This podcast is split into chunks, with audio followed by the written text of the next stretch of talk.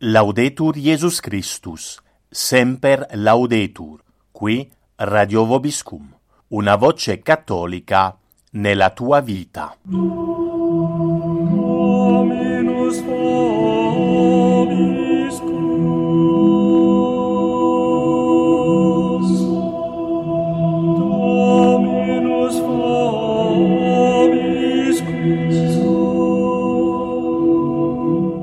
Siete all'ascolto del programma Catechismo per adulti, sesto e nono comandamento, seconda parte, a cura di Don Gabriele Davino. Buon ascolto a tutti.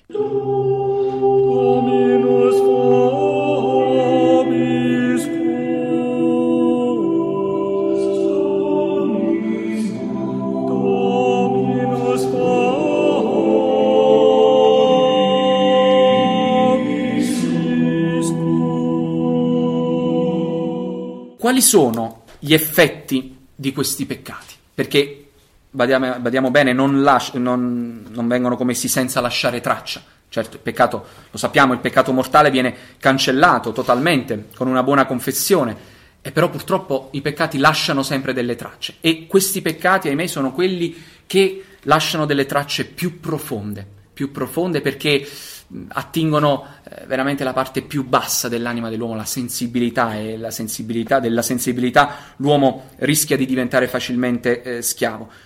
C'è quello che i teologi chiamano un certo accecamento dell'intelligenza, dell'intelligenza. Cos'è l'intelligenza? È la facoltà di conoscere, è la facoltà più alta dell'uomo.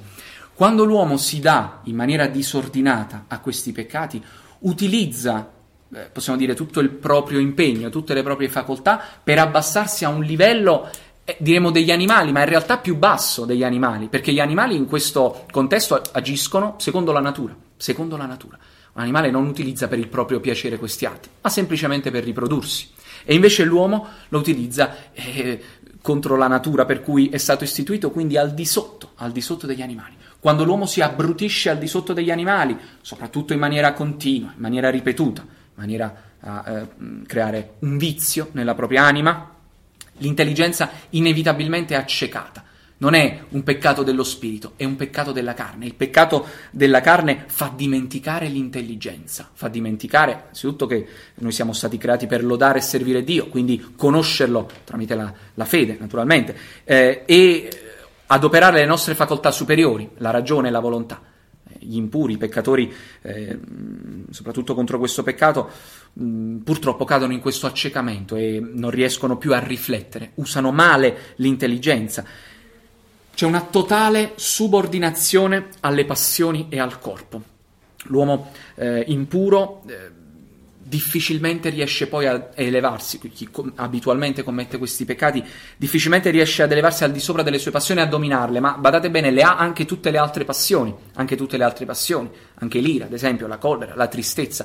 L'uomo non riesce più a dominare, a frenare le passioni sregolate perché è subordinato a questa passione di concupiscenza che è predominante, e al corpo in generale. L'uomo comincia a servire unicamente il suo corpo e a vivere per il suo corpo, perché ha fatto del suo corpo un fine e quindi deve continuamente saziarlo, ed è un circolo vizioso, evidentemente. Più io eh, do adito al mio corpo di saziarsi con dei piaceri che sono illeciti, e più mi sarà difficile poi eh, elevarmi, elevarmi a delle considerazioni eh, più alte. I teologi insegnano anche, e l'esperienza purtroppo lo mostra, che l'abitudine a questo vizio porta ad una precipitazione del giudizio, del giudizio. Non si giudica correttamente, rettamente la realtà, si è eh, abituati a, a compiere dei, a fare delle scelte eh, in maniera precipitosa, perché non si riflette più, perché avendo preso di mira come oggetto principale il proprio corpo, eh, appunto ancora una volta la ragione non ha più tanto spazio, e quindi la riflessione, che invece è frutto dell'intelligenza, frutto della ponderazione, eh, sarà portata a compiere delle scelte immediatamente seguendo l'istinto della mia sensibilità, della mia sensualità. Quindi la precipitazione di giudizio, e quindi di conseguenza la perdita della virtù di prudenza, la retta recta ratio agibilium, come dice eh, San Tommaso, quindi la retta ragione delle cose da fare, da compiere, quindi le scelte dei mezzi per il fine. Abituato, com'è l'uomo impuro, a scegliere sempre il fine cattivo, quindi a scegliere dei mezzi sbagliati per raggiungere il fine cattivo, cioè il godimento eh, corporale, non sarà più in grado, sarà sempre meno in grado di compiere delle scelte corrette eh, rispetto al fine soprattutto soprannaturale. Eh, gli impuri sono dei grandi imprudenti in questo senso, eh, fanno eh, le cattive scelte, fanno continuamente cattive scelte per precipitazione, per mancanza di giudizio, per mancanza eh, di riflessione. Alla lunga il peccato impuro porta alla perdita della fede e della speranza. Noi sappiamo che il peccato mortale, a meno che non sia un peccato contro la fede e contro la speranza, il peccato mortale di per sé fa perdere la carità, ma non la fede e la speranza. Chi commette un peccato mortale è ancora cattolico, eh, crede ancora in Dio, spera ancora il paradiso, anche se in quel momento sa che non può ottenerlo, ma ha ancora questa speranza, ancora questa fede. È vero, non si cancellano queste due virtù che rimangono eh, allo stato informe, senza la loro forma che è la carità, questo è vero, ma noi diciamo alla lunga, per dei peccati ripetuti, per dei vizi inveterati contro questa bella virtù della eh, purezza, eh, alla fine si perderà la fede, si perderà eh, proprio perché si offusca l'intelligenza, ma l'intelligenza è quella facoltà dell'anima in cui si radica la fede, appunto, eh, si perderà quell'abitudine a conoscere Dio tramite un pensiero più elevato delle cose semplicemente materiali, corporali, quindi naturali, e quindi non avrà più senso. Magari si reciterà ancora il credo a parole, ma non si crederà in fondo che c'è una vita eterna, non si crederà in fondo al valore, ad esempio, dei sacramenti, della Santa Messa, e così via. Si perderà la speranza, si perderà la speranza perché si vede di non essere capaci di uscire da questo stato, stoltamente, perché in realtà con la grazia di Dio siamo capaci, ma si arriverà al punto tale da vedersi talmente eh, infangati nel peccato eh, da perdere ogni speranza di poter uscire da questa condizione. Eh, la perdita della fede e della speranza, quindi la disperazione, eh, alla fine mh, può arrivare, ecco, nel processo del peccato eh, continuo. Si abbandona, la prima cosa che si abbandona è la frequenza alla Santa Comunione, perché io vedo che commetto facilmente questi peccati, allora mi confesso una volta, mi confesso due volte, tre volte, poi vedo che non sono in grado di resistere, allora eh, cadrò nella falsa idea eh, che in realtà non ce la posso fare. È un inizio di disperazione, se volete, non allo stato compiuto, ma è ben un inizio della eh, disperazione. E allora eh, comincio a smettere di, eh, di confessarmi, perché eh, mi risulterà difficile, mi risulterà difficile e mi sembrerà, e a volte può essere così, di non essere sincero, di non essere sincero.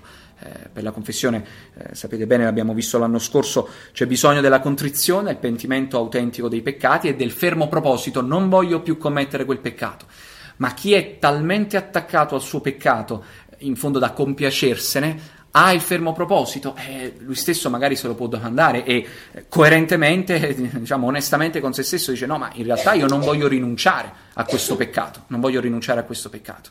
E quindi si tralascia la confessione, si tralascia la comunione. Eh, questo è evidentemente il mezzo migliore per rimanere nel peccato, purtroppo, eh, anzi al contrario ricorrere al tribunale di Dio, certo con fiducia e con questo fermo proposito, è invece il modo, il modo eh, fondamentale per uscire da questo stato.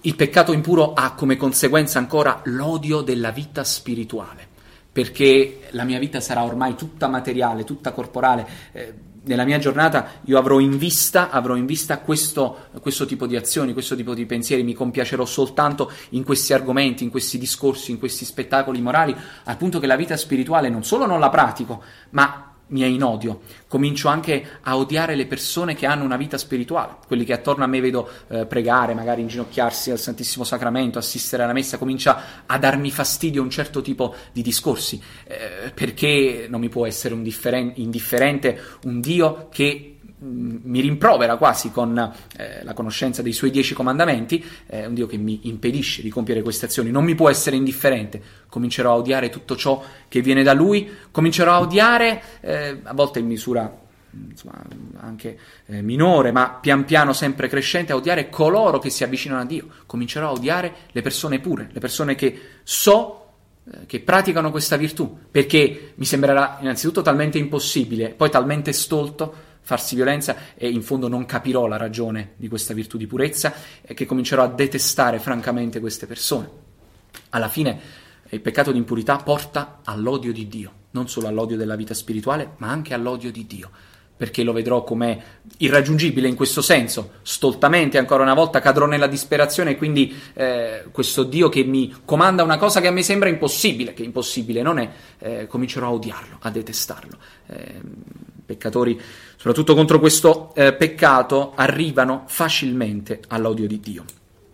Sant'Alfonso, ricordiamo, afferma in vari luoghi, in varie opere, ritorna molto spesso su questa considerazione, che certo nell'inferno ci sono certo numero di anime, per questo quell'altro peccato, ma dice una considerazione interessante eh, da teologo, dice tutti quelli che sono all'inferno sono all'inferno almeno per peccati di questo genere, contro la purezza.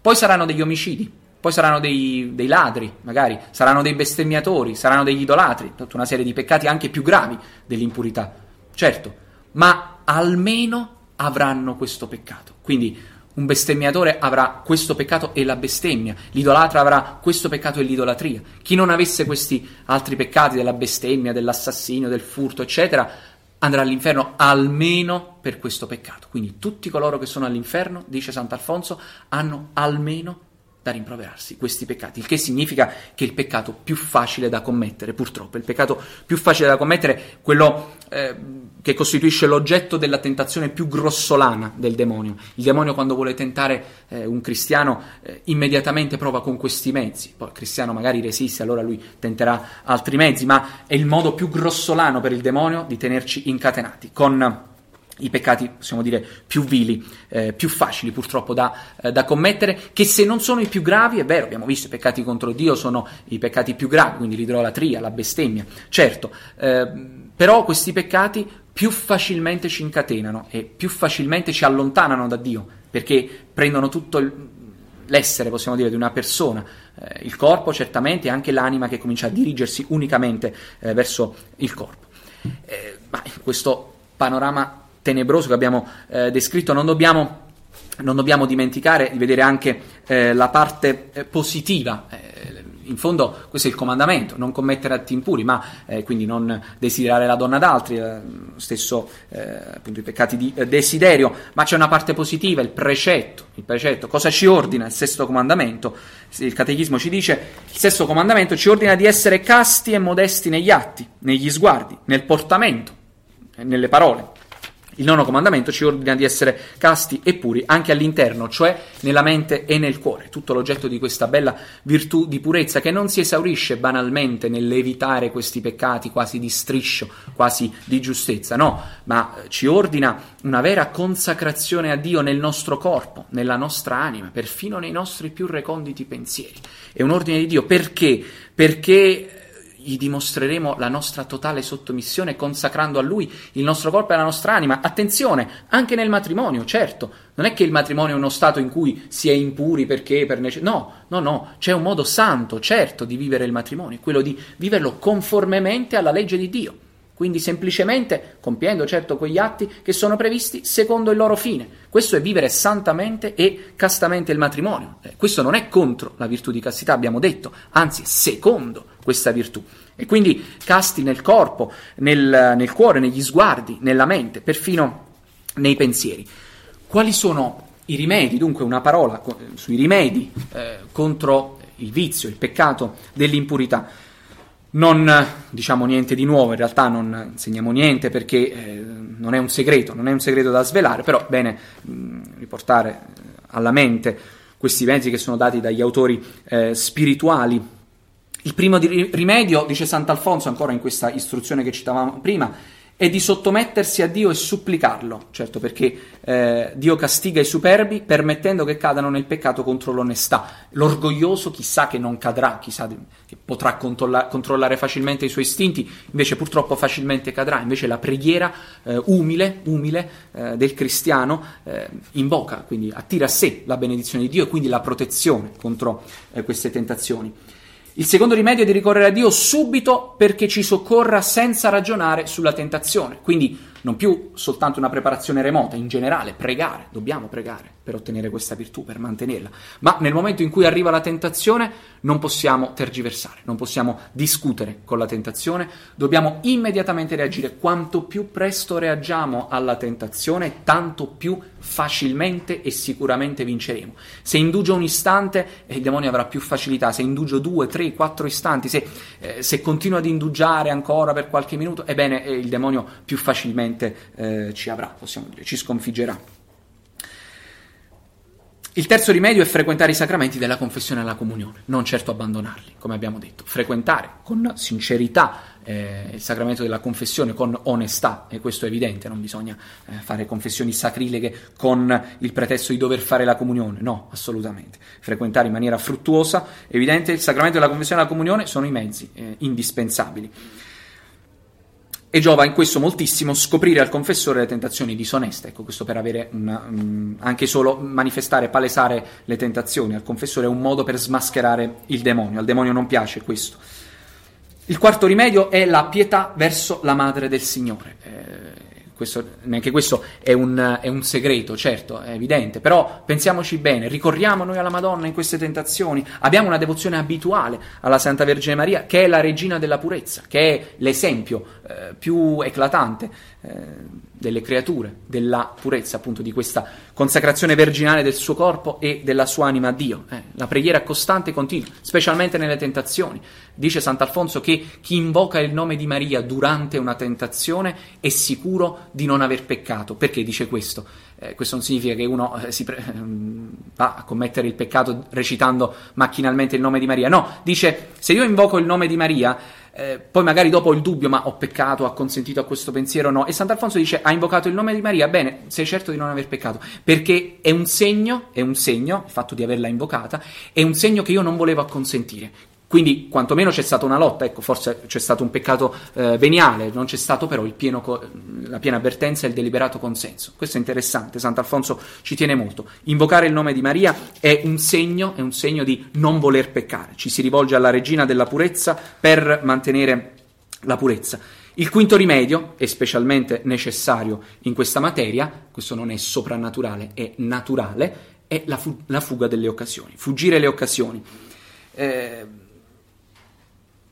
I rimedi soprannaturali sono indispensabili, sono la preghiera, la devozione alla Vergine Maria, sono assolutamente imprescindibili, però da parte nostra ci vuole un impegno. La fuga dalle occasioni è eh, un rimedio capitale. Prepararsi a fuggire le occasioni, quindi prevedere le occasioni, non eh, nel momento in cui io sono nell'occasione, eh, a volte può essere difficile districarmi. Saper anche, quando è possibile, evidente, prevedere. Quando io so che con questa persona facilmente pecco, ebbene non la incontro, non la incontro, mi rifiuto di incontrarla, o se è necessario incontrarla non lo faccio in un luogo chiuso, non lo faccio eh, di nascosto, no, eh, se è assolutamente necessario incontrare tale persona per motivi di lavoro, per necessità di famiglia o cose altre, o cose varie, eh, ebbene lo faccio in maniera tale da prepararmi il campo, eh, che questo incontro sia eh, totalmente eh, onesto. Quando so che eh, quell'immagine mi può facilmente portare al peccato, eh, allontano qualsiasi possibilità io abbia di eh, guardarla. E in questa, a questo proposito una breve parola prima di, conclu- di concludere. Sant'Alfonso dice questo a proposito eh, dei genitori e della fuga dalle occasioni. Parimenti proibite ai vostri figli che agiscano nelle commedie o ne ascoltino di eh, oscene, proibite che si portino ai balli, che sono le feste del demonio, dove tra le danze sal- salzano canti poco onesti, eccetera. Poi parla di teatri, teatri osceni. Ecco, ci può far sorridere questa, queste, queste considerazioni, perché oggi è veramente il meno, possiamo dire, perché purtroppo il peccato è così a portata di mano che oggi queste, queste parole di Sant'Alfonso potremmo tradurle con eh, internet, la televisione, eh, i tablet, gli smartphone, tutto ciò che abbiamo purtroppo come mezzi così, eh, così facilmente riconducibili al peccato. Questa è una, un'astuzia ulteriore del demonio, utilizzare questi mezzi che sono buoni, o diciamo almeno sono indifferenti, che possono essere usati eh, per il bene, come tutti i mezzi, come tutti gli strumenti, ma che in realtà hanno un grande potenziale verso il male, specialmente la televisione, specialmente internet, sono delle occasioni per noi, per i nostri figli, eh, sono delle occasioni tremende, occasioni purtroppo a portata di mano, tremende per il peccato, e che con una facilità inaudita possono portarci a perdere eh, la grazia di Dio. dobbiamo fuggire queste occasioni. Come si fa a fuggire? Eh, se noi sappiamo che non abbiamo la virtù necessaria, eh, o almeno la virtù sufficiente per resistere a questo tipo di tentazioni, quando abbiamo per un motivo o per un altro la necessità di usare questi mezzi, dobbiamo farci astuti e eh, combattere l'uso cattivo della tecnologia con un uso astuto e intelligente della tecnologia. Eh, esistono dei metodi eh, per cui attraverso, diciamo, mh, attraverso appunto queste astuzie bloccare, bloccare eh, dei siti che sappiamo eh, ci portano al peccato, e bloccare addirittura l'accesso a internet su quello o quell'altro computer o su quel tablet o su quello smartphone, impedire l'accesso a chi? Ai nostri figli, ma anche a noi stessi. Possiamo eh, decidere attraverso la tecnologia di, possiamo dire, impedire a noi stessi di utilizzare questi mezzi. Mettiamo una password, la password dice sì, ma allora la conosci? No, mettiamo una password lunghissima che scriviamo da una parte e poi distruggiamo e che non, sa- non siamo in grado di ripeterla, in maniera tale che costringiamo noi stessi a non utilizzare in maniera sbagliata, in maniera eh, negativa, eh, dei mezzi che di per sé possono servirci utilmente per, per fare il bene. Dobbiamo trovare il modo, eh, se la nostra virtù non basta, usiamo l'intelligenza, costringiamo noi stessi, così come eh, si proibisce a una persona che abbia il vizio del bere eh, dell'en- dall'entrare in un bar, dice vabbè ma io posso essere in grado di controllarmi, sì certo, ma se non sei in grado di controllarti allora io ti impedisco l'accesso a quel bar dove so che berrai e ti ubriacherai, allora si usa quasi la forza. Ebbene facciamo la stessa cosa, la stessa cosa, eh, io so, io dico mh, sono in grado di eh, decidere quali immagini guardare e non guardare alla televisione. Bene, l'esperienza magari mi ha mostrato che non è vero e allora io spengo la televisione e io non l'accendo, oppure eh, evito di guardare certi programmi. Prevedere quindi eh, le occasioni, prevedere, perché spesso entrare nell'occasione significa quasi inevitabilmente ehm, essere attratti dall'oggetto del peccato. Allora, per concludere, è necessario quanto mai oggi rispondere alla, alla corruzione che troviamo nel mondo con un'educazione alla purezza, un'educazione per noi, un'educazione per i nostri figli, per coloro che ci sono eh, affidati, un'educazione alla purezza, non semplicemente, direi non soltanto, cosa necessaria, indispensabile, fuggire le occasioni, ma educare se stessi e gli altri, le persone che ci sono affidate, alla purezza, a questa consacrazione a Dio, all'idea che il corpo è tempio dello Spirito Santo e come tale non può essere eh, inquinato con questi orribili peccati. Eh, quindi per se stessi, per i nostri figli, ma in un, uno scopo ben preciso, quello di servire meglio Dio, servire Dio attraverso non solo la nostra anima ma anche il nostro corpo. Non è una proibizione volontaristica, così devo evitare questi peccati perché c'è scritto. No, perché? Eh, perché evitare questi peccati significa vivere la propria vita cristiana unicamente per Dio. Evitiamo per noi, per i nostri figli, qualsiasi contatto con il veleno. Evitiamolo per gli altri, eh, non dando mai per nos- nostra colpa, attraverso i nostri discorsi, ad esempio, occasione di peccato. Nostri discorsi, ma anche con delle mode indecenti, eh, così diffuse ahimè oggi, con dei discorsi cattivi, con una qualsiasi tentazione del nostro prossimo. Quindi condizione indispensabile per custodirsi puri, attenzione, non è soltanto la fuga dalle occasioni, ma avere dei santi desideri, eh, avere l'occhio rivolto verso Dio, eh, la Santa Vergine Maria, certo la devozione eh, alla Madonna, ai santi, occuparsi di una vera vita spirituale attraverso la fruizione frequente dei sacramenti, l'assistenza alla Santa Messa. Questo è il modo per riempire bene la nostra anima e il nostro cuore, avere dei santi desideri, essere lontani dai desideri della carne, eh, come diceva eh, nostro Signore nel Vangelo, eh, poiché il nostro scopo è il paradiso, beati i puri di cuore, non soltanto quelli che evitano di striscio le occasioni, no, molto di più, è una, una virtù molto più alta la purezza. Beati i puri di cuore, perché essi vedranno Dio.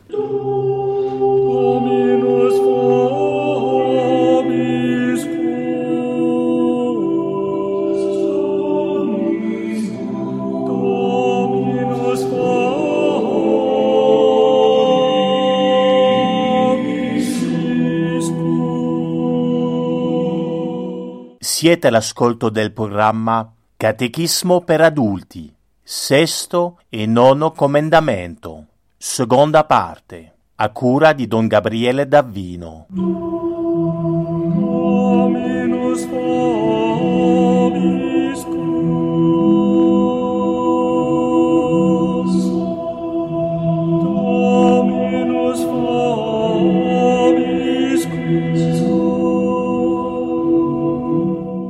Laudetur Jesus Christus, semper laudetur, qui Radio Vobiscum, una voce cattolica nella tua vita.